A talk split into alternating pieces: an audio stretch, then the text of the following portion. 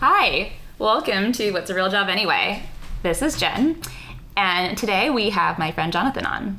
Hi, Jonathan. Hi, Jen. Introduce yourself however you feel most comfortable. oh, thanks for having me. My name is Jonathan Weber. I am the winemaker at Linden Vineyards, located in Linden, Virginia. Uh, I've been at Linden now for 13 years, and I'm getting ready to approach my 20th harvest overall in Virginia. Wow, that's a long time. It is a long time. So I'm 39, so I started in the industry when I was 19, and I was very fortunate. This may be a long-winded story, but I'll start. I love it. All right. So I went to college for the wrong reason. I went to college for sports and got injured, and I needed a job while I was out in the Midwest. I grew up in a household where food was the focus. My parents cooked. My grandmother was a big influence but alcohol was not really a part of I think once or twice in my life growing up. We're going to have a French wine dinner theme, and the, my siblings and I we got wine, but half the glass was filled with water and the other half with wine. So imagine not very good. and so when I was out west, needed a job, started working in catering, and kind of had a background in food and loved food and had a really good boss at the time and he made a comment about wine and i just laughed it off. Wine is this beverage of antiquity and he goes oh kid you got a lot to learn.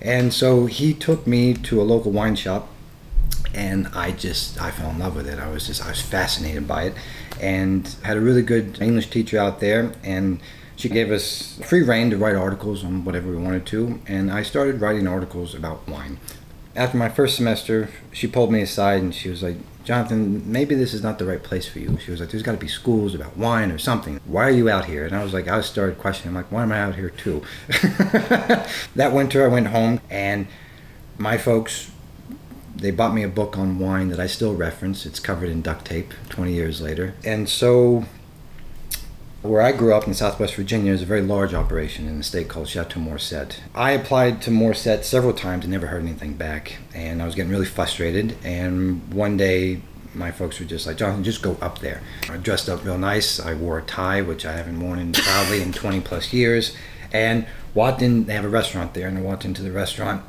and I luckily ran into the CEO of the company, Bob Bergen, and he said, "You really want to work in the restaurant?" And I was like no, but I've applied several times to production and no one ever got back to me. And he goes, We're getting ready to start harvest. You seem young and strong. How's your back? My back's fine. Can you lift 50 pounds? Like, Yes. Can you work long hours? And I was like, Sure. And he's like, Let's not focus on the restaurant. Let's walk over to production. And sure enough, he took me over there, and I had the pleasure of meeting who's still a dear friend, Dan Tallman and Dan was a winemaker. He worked with some of the pioneering women in California. He's Oregon native, but he worked with Zelma Long at Simi. He worked with Paul Hobbs and mm-hmm. David Ramey when they were there. Merry Edwards. I mean, he's just a very practical guy. And when I showed up, the production crew, a bunch of hippies in coveralls and boots, and they see this guy in a jacket and a tie, and they're like, I don't know about this guy. He's got his, he's got his own fancy clothes. And um, the next day, I showed up in ripped pants and tie dye shirts and I was there for five years. And Dan, his whole philosophy was he had a lot of experience and he taught us all the practical day to day, the nuts and bolts of winemaking. If you knew that, you could go anywhere in the world and you get your foot in the door and you know how to do it. That was my first harvest in 04, and I fell in love with harvest. I'm very much a night person. In the morning, I'm a bit grumpy, but so during harvest, we had a swing shift at Morrisette. So basically, I'd come in at noon one o'clock in the afternoon, and we stayed till the job was done. And sometimes that would be midnight, sometimes it'd be two in the morning. Those nights were rare, but it had to happen because we were constantly processing. And so just fell in love with the technical side of it. I started taking night classes at Surry Community College, which has a working vineyard and winery on campus. And professors at the time were Gil Giese and Molly Kelly, great people. And the syllabus was geared toward Jim Law and Linden. I had been in the industry for about five years at that point. I'd never heard of Linden. About two years before coming up here, Jim was down in North Carolina giving a conference, and he was talking about this apprenticeship program. I was totally intimidated by the apprenticeship program. I'm like, I have nowhere near the experience that he's requiring. And so I nagged him for about two, two and a half years, and it was always like kicking the can down the road. We don't have an opportunity, don't have an opportunity. And was still at Morrisette. I was also working at two other wineries in the area, Villa Appalachia and AmRhein. uh, Villa Appalachia. Stephen has passed away, but Stephen Haskell and Suzanne Becker, they were the first ones who introduced me to the whole culture of wine and food. Um, Stephen was Canadian, Suzanne's Finnish. They would go to Lucca, where they have a home in Italy. For, they shut down the facility here in Virginia and leave for about three or four months. And their whole thing was worked really hard, but then at lunch we would take like a two hour break, and it was very much they embraced the Italian Mm-hmm. European mentality. And Stephen was a phenomenal cook. These wonderful meals, very simple and to the point. And then Suzanne would always disappear and show back up with fresh espresso, and it was like time to get back to work. and so I learned. They introduced me to the other side of wine, wine appreciation and food, and I had the practical side from Morrisette, AmRhein again, the practical side, and so with that, uh, still at Surry, taking night classes, and then basically the class took an annual field trip up to Linden from Surry, and that's basically the second time I met Jim and was still nagging about the apprenticeship program. So in 2010, he gave me a shot at it. It was a two-year program, so you overlapped one year with the previous apprentice. Rutger de Vink in RDV was an apprentice. Joshua Grainer, his right-hand man, was also an apprentice of Jim's. Joshua was there a couple years before I was. Then Dominic Furezi, who now has Crimson Lane Vineyards in Linden, he was the apprentice that him and I overlapped. Oh, nice. I didn't know that. Jim's whole philosophy with the apprenticeship program was he was getting very frustrated with the industry. Jim is a prolific writer, and that's his influence on the industry. And the whole apprenticeship program was designed to bring people in, mold them, and then send them out and to influence, to do what they want to do, but influence the industry as a whole. And I was just I was fascinated by it. So in 2010, I was the last apprentice of Linden. Then we transitioned. If you're familiar with apprenticeship programs, they go from apprentice to journeyman to mat, what they No, I actually don't Oh, know oh. that. Actually, can we pause there and Oh, talk about the apprentice journey? Because I've always Oh. been super pro apprenticeships in general, but not really how they function. Like I'm, I'm familiar with the concept of being an apprentice, but not like the journey of how you progress in that path. Sure. So traditionally, apprenticeship program was someone maybe didn't have any experience, had a desire to learn, or was very interested in said craft, and they would apprentice under someone who has a lot of experience, typically a master. I would consider Jim a master in his craft for sure, and the next level is what they call a journeyman. Apprenticeship programs typically would have a there's a time frame, and so for the one at Linden, it was two years. Journeyman, there was no set time, but the idea was someone who already had experience, and so they would come on and they can stay as long as they want. Apprenticeship program, you go through it, you learn a lot, but then you may decide, hey, this is not for me. A journeyman, you're already at that point. This is for me. I want to pursue this, but I need to fine tune things. Yeah. When we ended the apprenticeship program, we started the Journeyman series. Aaron was the only journeyman that we had, but he decided after a couple years that he didn't want to do that. So we decided let's just end the Journeyman program.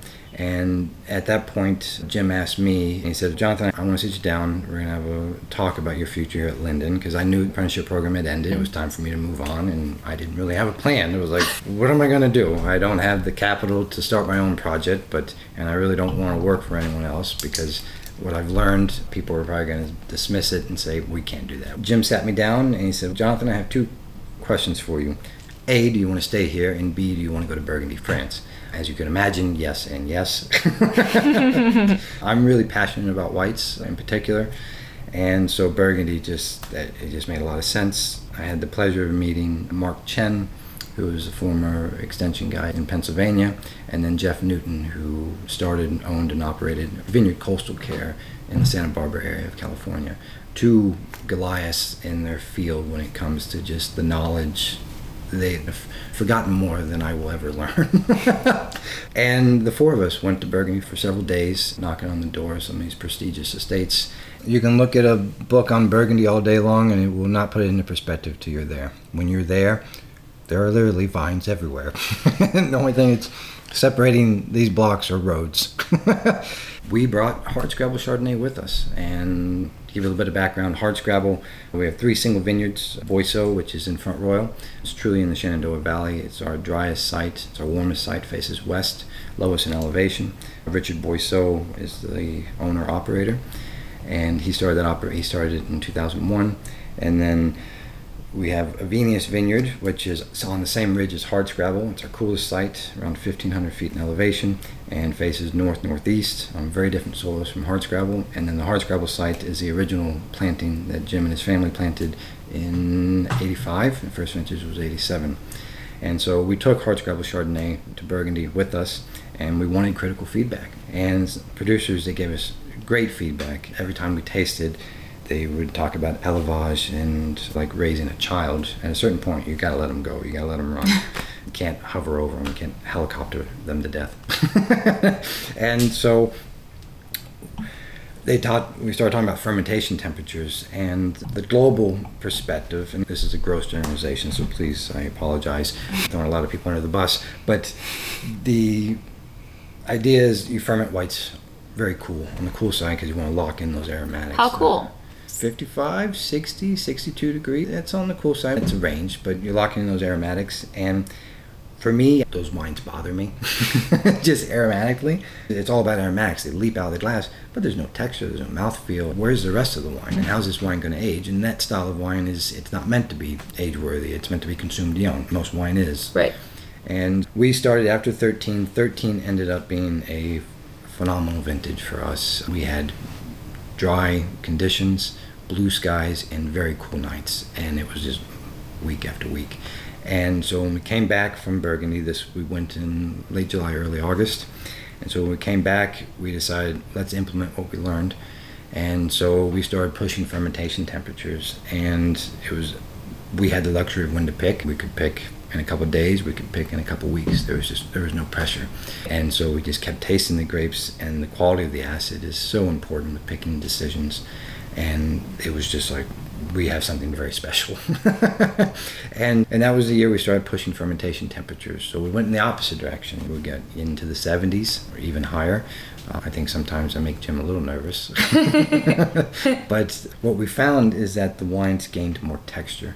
And in theory should help with the longevity of the wines especially when you have that high quality acid. We're sort of right on the threshold for chardonnay for us. Higher elevation site would be nice any lower and further south, it would just be too warm. For Mhm. our style of Chardonnay, we love acidity. Sure. And it's more of a Burgundian style. The Burgundians typically will put Chardonnay through malolactic fermentation. We Mhm. don't because we want to retain that acid. The acids can be a little jangly, a little hard in their youth, but you give them time and they come around. I brought the 17 Avenius Chardonnay, which was a very similar vintage to 13. Beautiful city, maybe a little riper, a little warmer, but very similar. 17, in a way, similar to the way this vintage is shaping up. It was warm, but sunny, blue skies, and cool nights. So, if we don't get any rain this vintage, could give the 17 a run for its money. Cool. Yeah. Cool. Let's try it. All right. I know this is the Chardonnay, but one of the first wines that I was introduced to Linden by was the Avenius uh, Sauvignon Blanc. Mm, yes. Yeah, over by the folks at Reveler's Hour, Nice. I think. Nice. Bill Yeah. Jensen, I'm a big fan of Bill. He's a good friend, and he's just I every time I'm around that guy, I learn so much about wine. And he's always, you got to try this, you got to try this. so if you go to Revelers Hour, plan on being there for a couple hours. Yeah, practice moderation. Yes. moderation is key to being there for a long time. Wait, so actually, let's talk about this wine a little bit. So, one of the people that I originally was like, I really want to talk to Shari, but I knew that Shari would never do this. I don't know. I don't know, but maybe. I can't speak for Shari, but Yeah, probably not. But yeah, probably not. Probably not. So, this is a Chardonnay from Avenius. yes. Shari Avenius, one of my favorite wine growers. Hi, Shari. Hi, Shari. so, uh, 96, 97, these vines were planted. It's of the three vineyard, single vineyards, and sorry, Jim, it's my favorite site, and because I love acidity, and and I'm more passionate about whites than reds, and Shari's acidity consistently. Just now with climate change, we'll see. Yeah. But it's faces north northeast. There's a lot of slate. There's there's some pockets where the soil can be very shallow. But those vines, Shari now has some of the oldest vines. She has the oldest Cabernet Sauvignon of all three vineyards because Jim, the original plantings in 87, are gone now. So our oldest hardscrabble Cabernet is 02. Shari predates that. And so it's a, a, a feather in her cap.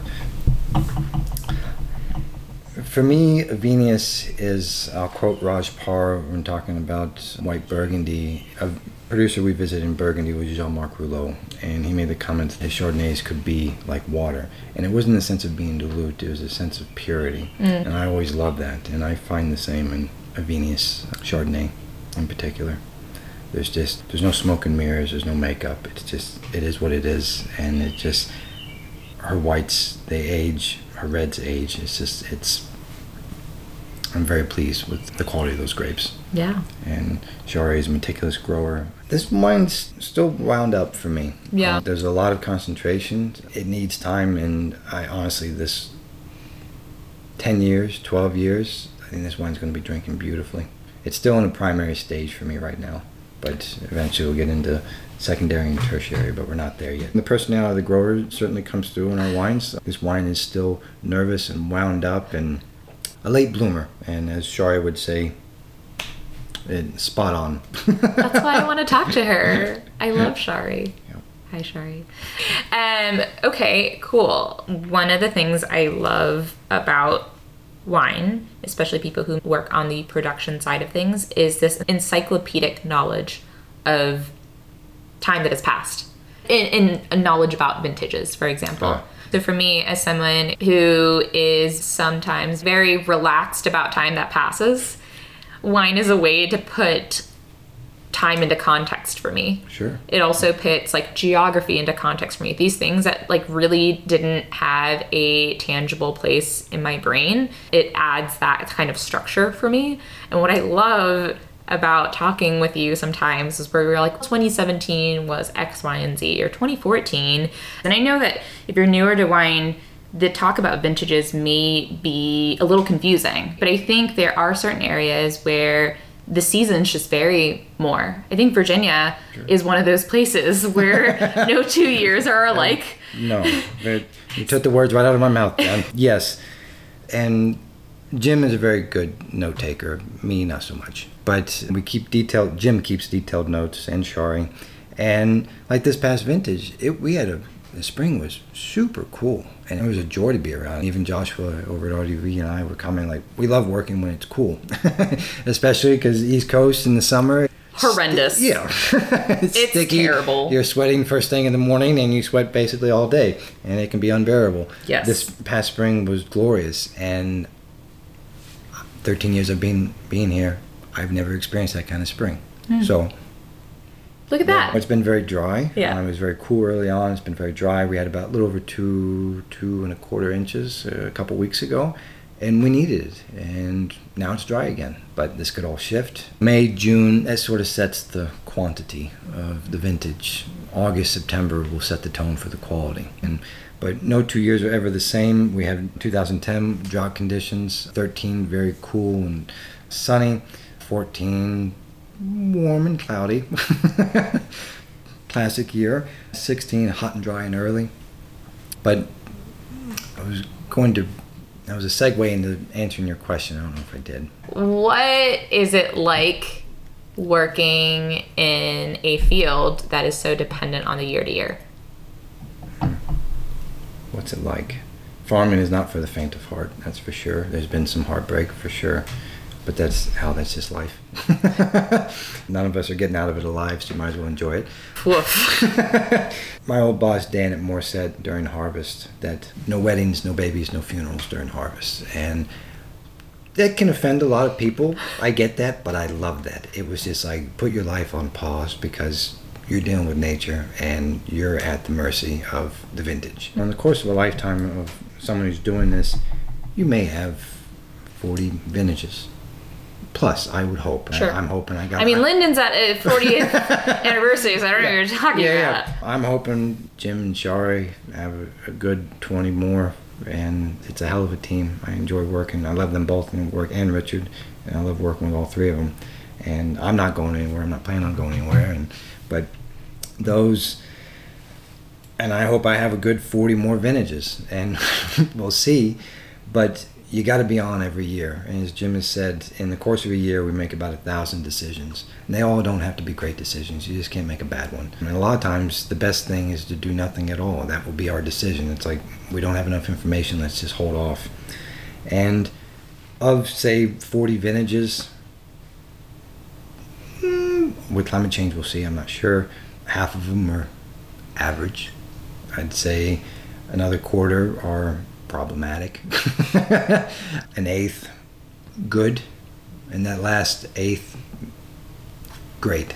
And my first vintage, Linden, was 2010. What I know now, what we know now, we would have approached things differently. Those are drought conditions, and we made some big, massive, kind of West Coast in style wines. Some people like those wines. We're not crazy about them. We've tasted those wines, and it's, oh, we should have done things differently. But you don't know because mm-hmm. you didn't have that experience. But with every year being different in Virginia, we now have these tools. And I think, and something we haven't talked about, I think style is probably our most versatile tool.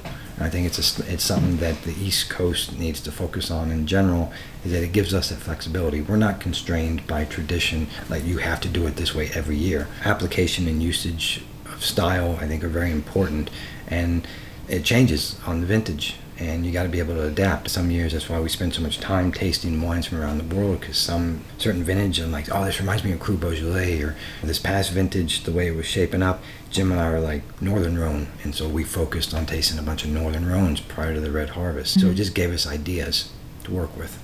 Cool for me personally. Sometimes I'm so focused on making the best possible decision, but sometimes it's better to have that approach of just make a decision, just make sure you're not fucking up. no, just well like said. just like you got to move on yeah. and sometimes decisions are time bound and you need to make the best possible decision within the time that you're given and the information that you have sure. and make sure that you're ready to make that decision and you can't stress about like maybe you don't second guess yourself. Absolutely absolutely. And i think that takes experience that takes a certain kind of confidence that comes with well experience. Yeah absolutely. You just need to have that confidence and experience. And also just that grace with yourself that you're like all right maybe looking back you would have made a different decision. Sure. But you can't obsess over that. You just have to move on. Like you did the best and you didn't mess up. Yeah. Great. You made the second best choice. Great. Yeah. Excellent. Yes. Good job. Yeah. And a lot of times when you make, and what I find just to expand on that is that you make the decision, stick with it. Sure. Because if then you start making multiple decisions and you sort of mess up what your initial focus, then it's like, well, what influenced it? Like for us, it's like we just make a decision, stick with it, and then after the vintage, we can look back and say, was that a good decision or a bad decision? But if we make multiple decisions regarding, say, one aspect, and we like the results or don't like the results, or it's like, well, hell, what did it? Keep it simple. I think that's interesting too about making wine, where it's a creative endeavor and a science project. Going back to what elementary school science fair, you're testing one variable at a time, and if you're trying to test too many variables, you you just don't know what you ended up with, yeah, right? lost. Yeah. yeah, absolutely. What are some questions you always ask people that you respect in this field? I, like to walk the vineyards and to see how what their approach, why they did what they did. Like, what are they hoping to achieve? Yeah. Yeah. I think that's a good point too, right? Where I think both you and Jim have talked about it's often not about the it's not really about the what did you do, but it's the why did you mm. do it because no two situations are the same right? So again, it's about learning that decision making process. Like, why did you choose to do that in that particular moment? Yeah. And what did you think about it? Yeah, and did you think it was a good decision? Would you have done something differently? Which is, I think, also when I've heard different, again, going to back to winemaking, I feel is very unique in that aspect of you get one shot, you work really hard, one shot every yeah, year. One shot. Yeah, one shot.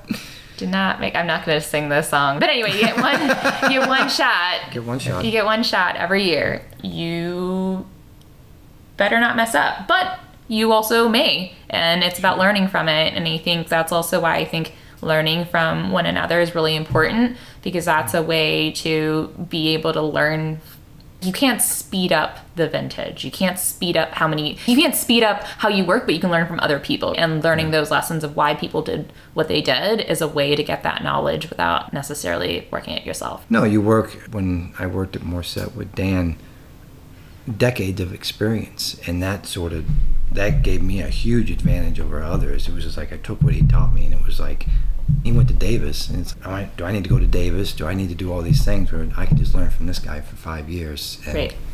I've just I've gained. I stood on. I've been lucky. I've stood on the shoulder of giants, and that propels you much faster than going to school.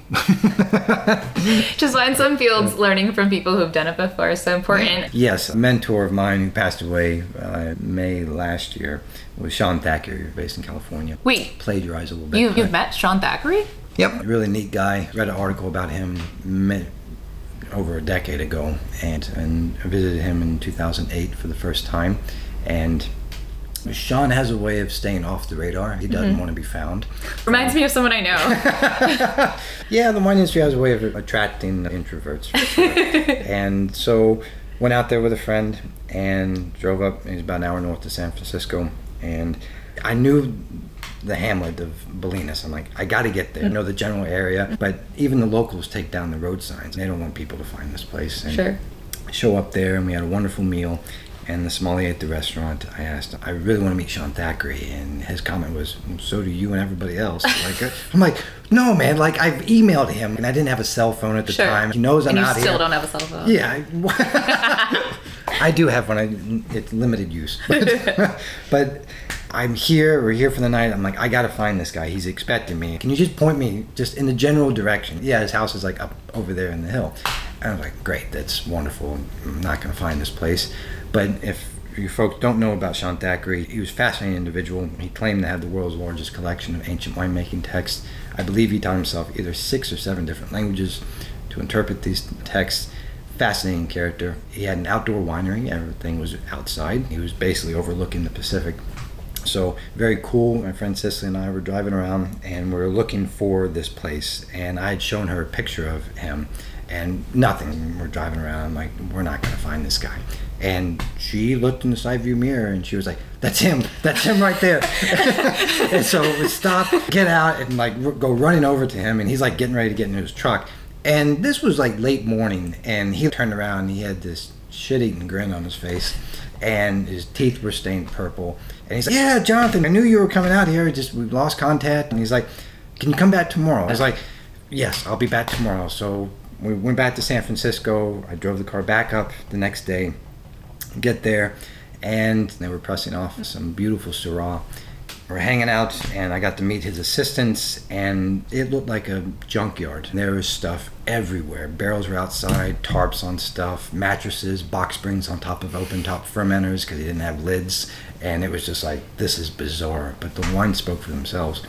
And so they're processing and they didn't know me from Adam. They're like, who is this joker? Like, does he have any experience or whatnot?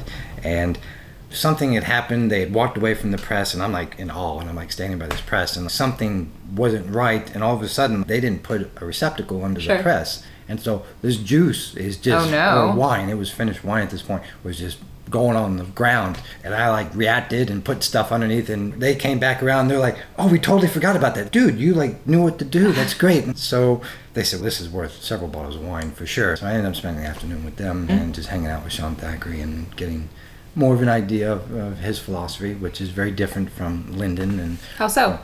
well, uh, Linden, we talk about terroir. Thackrey totally dismissed terroir, and he's like, it doesn't exist. As Jim said many years ago, people talk about what they have; they don't talk about what they don't have. And Sean Thackrey didn't own any vineyards, but he was always buying grapes, and then he would get them bought out, and then he'd lose his source. But he had access to some really old vines. At Linden, all the grapes from all three sites come to us. We're very much in the vineyard, and that's what we focus on. Our winemaking is very simple. Trust me, there's a lot of things you can add to wine, and you can be a wine chemist if you want. We choose not to be. We focus on basically grapes, yeast, sulfur, and oak. Um, Thackrey, his stance was that, yeah, sure, there are vineyard characteristics and influence. That's part of dealing with Mother Nature, but you need a human being to interpret it. And so his whole thing was that terroir has gotten so far off the charts, warped, that the human element is not factored in. And it should be. That is a part of terroir. So it's just a slight difference in philosophy, but a neat guy nonetheless. I think a common theme in some of the stories that you've told about your path hmm. has been about just showing up. Yes. I mean, I'll reference Sean Thackrey again because he made a comment to me years ago. He says, You're either present or you're not. Yeah. And life's going to go on without you. I've been very fortunate, I guess, good timing here and there. And Also, being a white man, just putting that out there. I'm very much well aware of that. I'm very lucky. Yeah. Good timing on a lot of, on a lot of things, and I met some incredible people that took me under their wing, and I'm still under their wing, and we've become good friends over the decades. And that opportunity, I know, is not available to any and all, for sure. And but so I'm just going to put a little soundbite out there. well, we're uh, we are looking for a harvest intern this year, and it would be nice if someone had experience, but you know, we're good teachers as well. I can attest to that. But if you just if you like to work, it's a lot of grunt work. As Richard Boisseau and I would always tease each other during harvest. It's a lot of just picking things up and putting things down. so You're not yeah. wrong. but there's such gratification in it in the end result.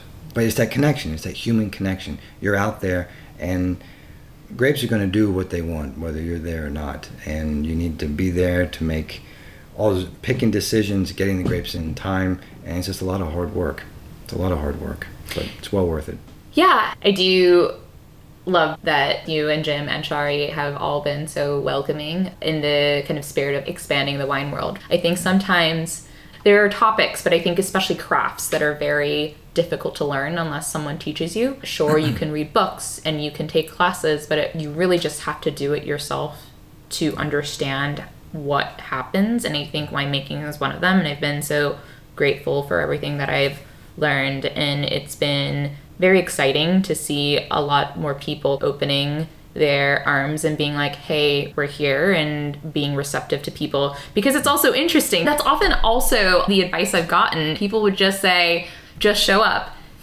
And there are some very embarrassing stories of how that's played out, which I'm not going to share. come on No, thank you. Sometimes just showing up can be really embarrassing when it's not well received.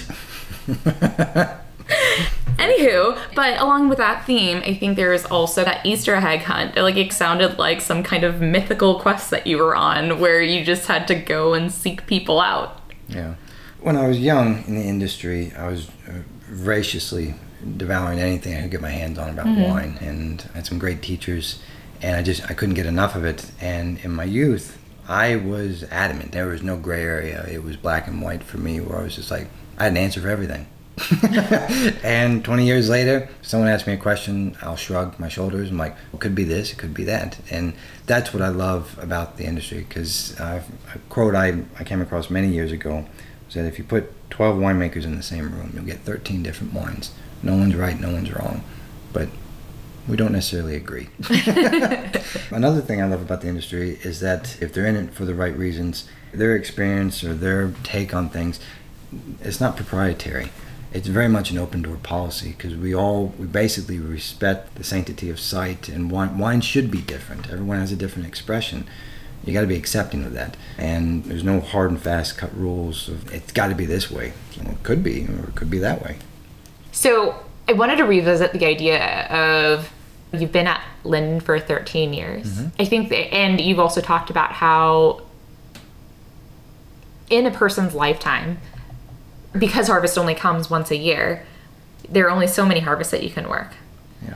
I mean, I also think that there are other there's another approach to people who are learning to make wine where they chase harvests for a period of time, where they Yeah. try to work two hemispheres for a period of time and You try can- to do that. gain as much of experience as possible.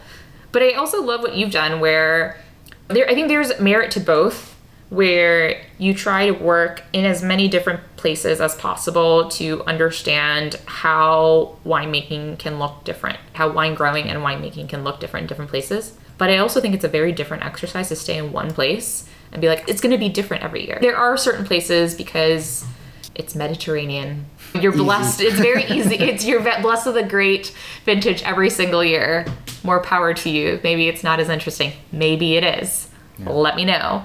Um, but but I also think that it's a different type of thought experiment in a way to stay in one place and look at how it changes over the years. And I think there's that, but also there's climate change. It's not staying the same. It's not a Right? constant. Yeah. So what do you think about that? Oh, wow. Loaded question, Jen. I'm just here with all the loaded questions. I've always loved the idea of following the harvest around the world, and one of these days, maybe if I get my act together, I'll do it. But uh, I keep coming back to Linden. I could do a harvest in the southern hemisphere, but harvest in the southern hemisphere, then I'm missing out on pruning, mm. and that's pruning is our most skilled job in the vineyard year in and year out. It was one of the things where Jim hovered because it was one of the first things I learned because that's when I showed up. But it was like you got to learn this skill, but it's like you ask questions before you cut and why this fine. Now I still have questions about pruning, but we can each take a row and kind of go at our own pace. Mm-hmm. Jim sometimes he'll be working behind me and then he's like, well, Jonathan, why'd you prune it like that? And I better have an answer and a good answer. And then I said, I was doing this and this. Okay, cool. And I move on to the next. But we're doing it year after year after year. You're dealing with the same blocks, the same vineyards. You're factoring in the previous vintage. And you can't get that if you're bouncing around to other facilities. And so that makes things very consistent, like the guys that help us out in the vineyard. Lloyd, geez, Lloyd's been with us since the early 90s. And there's not much of a turnover rate at Linden. Production's pretty set. And that's another part that's, my hat goes off to Jim. Uh, business model wise, it makes things consistent and therefore we can make better wines every year going forward. And if you have a high turnover rate in the vineyard, people don't know what they're doing and it's like they're making mistakes and it's, then you're going back to square one. But we're leaps and bounds ahead of others in that regard. Regarding climate change, after the 2018 vintage, Jim and I decided we need to think outside the box. 2018 was a wet growing season and a wet harvest. We just didn't have the concentration to do any single vineyard, so all three sites were blended. Um, what we did- happens when you get rain right before harvest? two things. The vines never really shut down. So you want to see the end of growing and the beginning of ripening. That's veraison. Color change. The vines are growing during the growing season. They have access to all the goodies, and that's fine. But at veraison, you want to see the shoot tips basically stop, and the energy, the vine's energy starts putting its energy into ripening the grapes. So you have concentration, flavors. We didn't get that in 2018. The vines were still growing, but then you start getting into harvest, and the vines are taking up a lot of water. That water's got to go somewhere, and it's going into those berries. And berries will expand and contract depending on the vintage.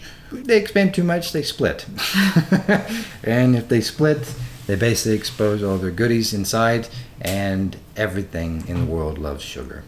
so animals, insects, you name it, disease, rot, it gets in there. Especially in a already humid yeah, no, climate yeah, like exactly. Virginia. Yeah, um, not saying all the blocks did that, and but we just we basically had to cut our losses and say we got to we're not doing single vineyards this year, and so we blended all three sites for the 18 Village Chardonnay, which Dave McIntyre recently in the Washington Post wrote a wonderful review of it. It's basically our best grapes from all three sites went into this one wine, and it's a beauty. And it's just what more does one want from Chardonnay? It has Yeah. beautiful acidity, and that's because of the season. Is that maybe it doesn't have the concentration, but it had acidity and it's had some herbal has some herbal notes to it, and it's an approachable wine. I won't be as long lived as a single vineyard for sure, but I think it's in a drink, great drinking window now. We decided to do no reds in 2018. Everything went into rosé, and it's because with reds, whites you can get away with things if things are still growing, higher acidity, more herbal, notes. With reds, it's a disaster. reds will, it's a again a generalization, but if reds have access to water and all the goodies, they're going to continue growing and they'll produce something called methoxypyrazines, the same compound you find in bell peppers. We want our red wine to taste of fruit and not veggies. but mm. those herbal qualities are not necessarily a bad thing for rosé. So I think we made a good decision said no reds. And we produced a quaffable, enjoyable rosé. All right. So after talking about the 2018 vintage, Jim and I decided to think outside the box. And that's when we put in the experiment. We said we need to focus on other varieties. And we focused on all three sites, the Bordeaux varieties for the reds, Chardonnay on all three sites, Sauvignon Blanc on two. We have some Semillon on Hardscrabble. The original planting of Vidal Blanc, which is French American hybrid, and we have Petit Manseng on Hardscrabble. and Richard Boisseau of the three sites he's on has Viognier. We decided we need to try some different varieties, and so we got about 20 different varieties in the experimental block, and they're all over the place Spanish varieties, Italian varieties, French varieties, Hungarian varieties. Some you can't pronounce. Some you can't pronounce. And the, our criteria was late ripening, thick skins. Going back to my early start at Villa Appalachia, Steve and Suzanne introduced me to the Italian way of life, but also Italian wines. They were talking about climate change 20 years ago. And so we need to focus on these varieties. They had planted Montepulciano di Abruzzo, Malvasia Bianca, which I would recommend that does rot, Aglianico, which holds up beautifully, Primitivo, big cluster, tight skins, mm, depends on the vintage. Luca at Barboursville, Fiano, he recommended to us, and Fiano was doing beautifully. This past vintage, we had a fair amount of rain at the end of harvest. After we had picked all the reds, we walked through the experimental vineyard, and the Fiano was bulletproof. Uh, No rot, still had acidity. I was like, I don't even think this is ready yet. and so we need to get into mid-September, mid-October for ripening times because it's it starts to, it's cooler at night to retain that acid that we want, and you're just ripening under ideal conditions. And I have a lot of Italian varieties in the experimental block. French varieties that we have, we have some Aligote, which I we just love Aligote. I don't know if it's going to work, but because it ripens slightly before Chardonnay, and we're at the threshold for Chardonnay. We have some Mourvedre. What I've read, they say it's very late ripening, like very late. Virginia, it might even be too late. but we'll see. We have uh, which is, I think that's the pronunciation. Jim's always wanted to grow it because it, the English translation is linden leaf. We have some Saperavi, Gruner Veltliner, which I would not recommend. Very big cluster and it rots, but we'll give it a fair shake. Joshua Grainer at RDV recommended Ribolla Gialla. We'll see how that does. We planted some Schioppettino and the all three Valpolicella varieties, so Corvina Veronese, Molinar, Rondinella. I have experience growing those, and the Corvina, Stephen at Villa loved it because he swore it was bird proof. what else? We recently planted some Albarino. I know it's very popular in Virginia. We'll give it a fair shake and see. Some Nebbiolo. Yeah, That sounds cool. Mencia. So, I'm excited to see how that turns out. yes. So, no plans to make wine just yet. We're just making viticultural observations like do they survive our winters? What's the cluster architecture like? Is it highly susceptible to mildews? Does it rot? Is it late ripening, thick skins? And then, if it makes it to the next stage, then we'll plant on a larger scale and start making wine from it. This is like a 10 year project. Cool. This must be exciting to be like, I've been here for 13 years and I'm working on this project that's going to go on for another 10 years. I love it because I feel like, again, there's a pressure to be like, all right, you've done this job for two years, find the next thing. You need to find the next thing to grow, and that's not necessarily always the case. no, not for me. I love that no two years are ever the same. What is it like working with the same group of people for that length of time? Oh, it's, it's Jim and Shari. I consider family. It's become a family for me. We're good friends. We know each other quite well, maybe a little too well. Jim, Shari, and I see each other daily. Shari might get sick of Jim and I, and there might be a couple days during the week where we don't see her, or, or on the weekend. But Jim and I basically see each other daily, and we're always reprioritizing. And we have our morning meetings, and it's what's on the agenda for today. We need to shift efforts. Rain is coming. It's dry. This piece of equipment is down.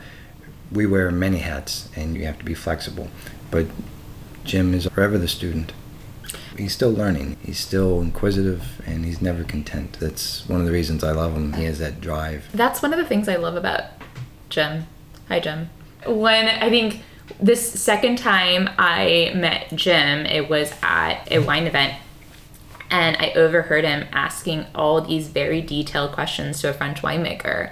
That to me was one of the moments where I was like, I really want to have the opportunity to learn from this person who, at this stage in their career, in their life, still in that position where they're so inquisitive because I think that indicates a level of curiosity but also a sense of humility hmm. of I don't have all the answers and those are the types of people that I personally really loved engaging with. Agreed. For me, it's the best team I've ever worked with or for, and it'll be a sad day when that ends. Hopefully, it won't end for many years. We're not going anywhere, but Jim and Shari are getting older, Well, that's a, a uh, Fact- downturn. I know, but it's just a fact of life. It's been the great honor of my life being at Linden. We're all on the same page, and none of us are content, and we're very proud of what we do. And it comes through in a bottle. How did you know this job was for you? You talked about how you were very passionate about wine and that kind of sparked something in you. Mm-hmm.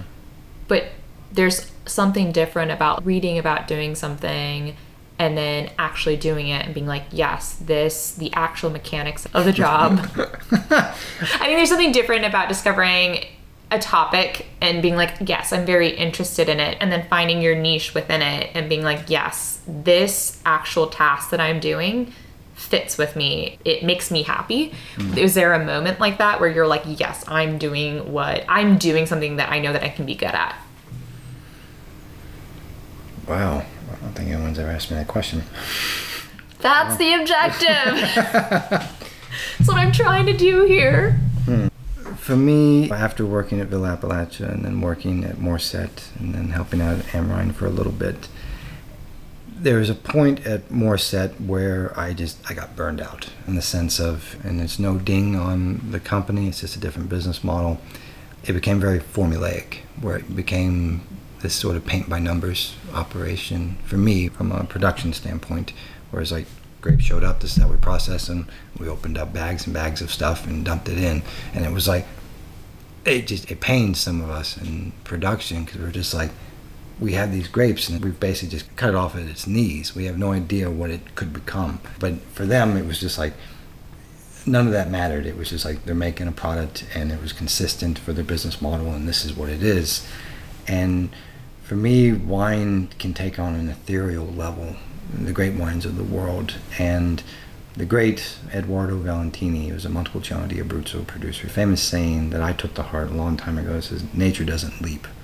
Wait, nature doesn't leap? For me, my interpretation was, say, enzymes in particular. Enzymes are a very popular thing to add to grapes. An enzyme speeds up the natural reactions, so you get to that end result. Yeah, you can do these things to speed up the process, or you just give it time. Mm. So nature doesn't leap. You can't mimic that. And for me, you got to keep things very simple in the cellar. And trust me, there's all kinds of stuff you can add to wine. You can build up, you can break down a wine and build it back up. And all of a sudden, I was tasting these wines that I had made years later, and they totally bored me. I knew what we did to this, and it's what I'm not tasting the vintage. I'm not tasting the site specifics. I'm just tasting this formula. And the passion was starting to fade, and that freaked me out. It was mm-hmm. like, no, there's some, there's something more to it, and just started reading more, and then, and spent a ridiculous amount of money on wine because I wanted to learn. And all of a sudden started tasting these wines from around the world. I'd get my paycheck and I'd head up to the vintage cellar in Blacksburg, Virginia. And no one in their right mind would spend that part of their paycheck on that wine to share and learn from. And it was like, all right, in a couple of weeks, I got to worry how am I going to pay rent, kind of thing. But Yeah. that was, it was just, it was an opportunity. I was just like, I got to do this. I got to pursue it. And it just, it opened up a whole new world for me. I started connecting the dots with palate training. Okay, I know I, what I did to this wine and I taste the added acid. I taste the added tannin. I taste all these different components, but they were disjointed. There was an harmony or seamlessness. And then I taste a, a French wine or Italian wine. It was all this harmony, and it's like, wait a second. Are they doing the same thing we're doing? Why isn't their wines taste the same? And that's when it just had this aha moment and started reading about certain producers. And it's like, well, we don't do this, we don't do that. And we focus on the vineyards. In the five years I was at Morrisette, I never touched a vine. We were indoor plumbers. And I learned the nuts and bolts. But it was like that, that human connection. It's like, why are those wines taste so much different? So, yeah, there was an intellectual curiosity. And so I just pursued that and went down the rabbit hole. I went to college for the wrong reasons. I wasn't sure what I wanted to do. I mean, I'm the only one of my family that doesn't have a college degree. I just I didn't know what I wanted to do, but I enjoyed reading. I enjoyed science very much. I mean, my father he was the science teacher at the high school. I had no choice. science was basically forced on me. Same. I just I like to work. I like to do. I can't sit still. I was never good in school. I had lots of interests. I loved internships because I feel like you get hands-on learning. Yes. So actually, one of my first internships was at a radio station. Oh, Did you know that? I did not know that. I remember I celebrated my 16th birthday when I was interning at the radio Wow. station, and we did a whole little episode about it, and it was really cute. But it was really cool for someone who had so many ideas and so many passions. It was really nice to be in a group of people who took me under their wing. I was like a, a guest on their radio show every once in a while. They were like, come on, intern Jen. And I got to come up with trivia questions. Nice. I got in trouble for making them too hard. Oh, I can see that. Yeah. Well, that's another thing is that you said with it, you have all these interests, and that was another thing for me. I had all these interests, and it was hard. It was like, you want me to pick one and go to college? I don't know. College is so expensive that Oh, it's ridiculously expensive. and I've talked to so many people. They're like, if I could go back to college now, I would do it so differently. Mm. And I think that's also true for me. I am so pro internships in that way. I think in a lot of other countries, apprenticeships or internships, on the job learning is prioritized more. Oh, it most certainly needs to be the shift in this country to change things because it's this whole desire. Of, in high school, you graduate high school and you what? You're 18, Right. and it's like now you're being asked to make a decision for the next four years of your life and to take on an absurd amount of debt, and it's like. What are we doing? We need to be pushing trade schools more and Right. more like just getting out there and meeting people and to do these hands-on internships, apprenticeship programs. You meet these different people and you make these connections, and all of a sudden, like these light bulbs go off, and it's maybe I should pursue this, pursue that. I asked Carl at the end of last episode, who should I interview? And he said a park ranger. A park ranger. thanks, thanks, Carl. I don't personally know any park rangers yet. But, the, the person, fact that you jumped to me, wow. because he was like, "What do park rangers do? Like, I don't know, take care of nature or something." I'm like, "Yeah, I don't know." Jonathan's basically a park ranger, kind of. Anyway, so I'll throw that same question back at you. But who should I interview next? wow. What job do you want to learn about? Hmm. Farmer John at the Giving Tree, John Duvall, to get his take on his day to day, because that man, he's a very good friend, and we hang out often. But there's times of the year where we don't see each other because we're both farmers and we're extremely Yeah. busy. But we always try to make time to hang out. But no, the day in the life of John Duvall, well worth it, Jen. Cool. Awesome. You chose a friend that you actually know to make this a practical exercise. That's all I had. Okay. Well, thank you so much for coming on What's a Real Job Anyway. My pleasure. I'm very impressed. Thank you so much. Tell Carl that Park Ranger Jonathan says hello.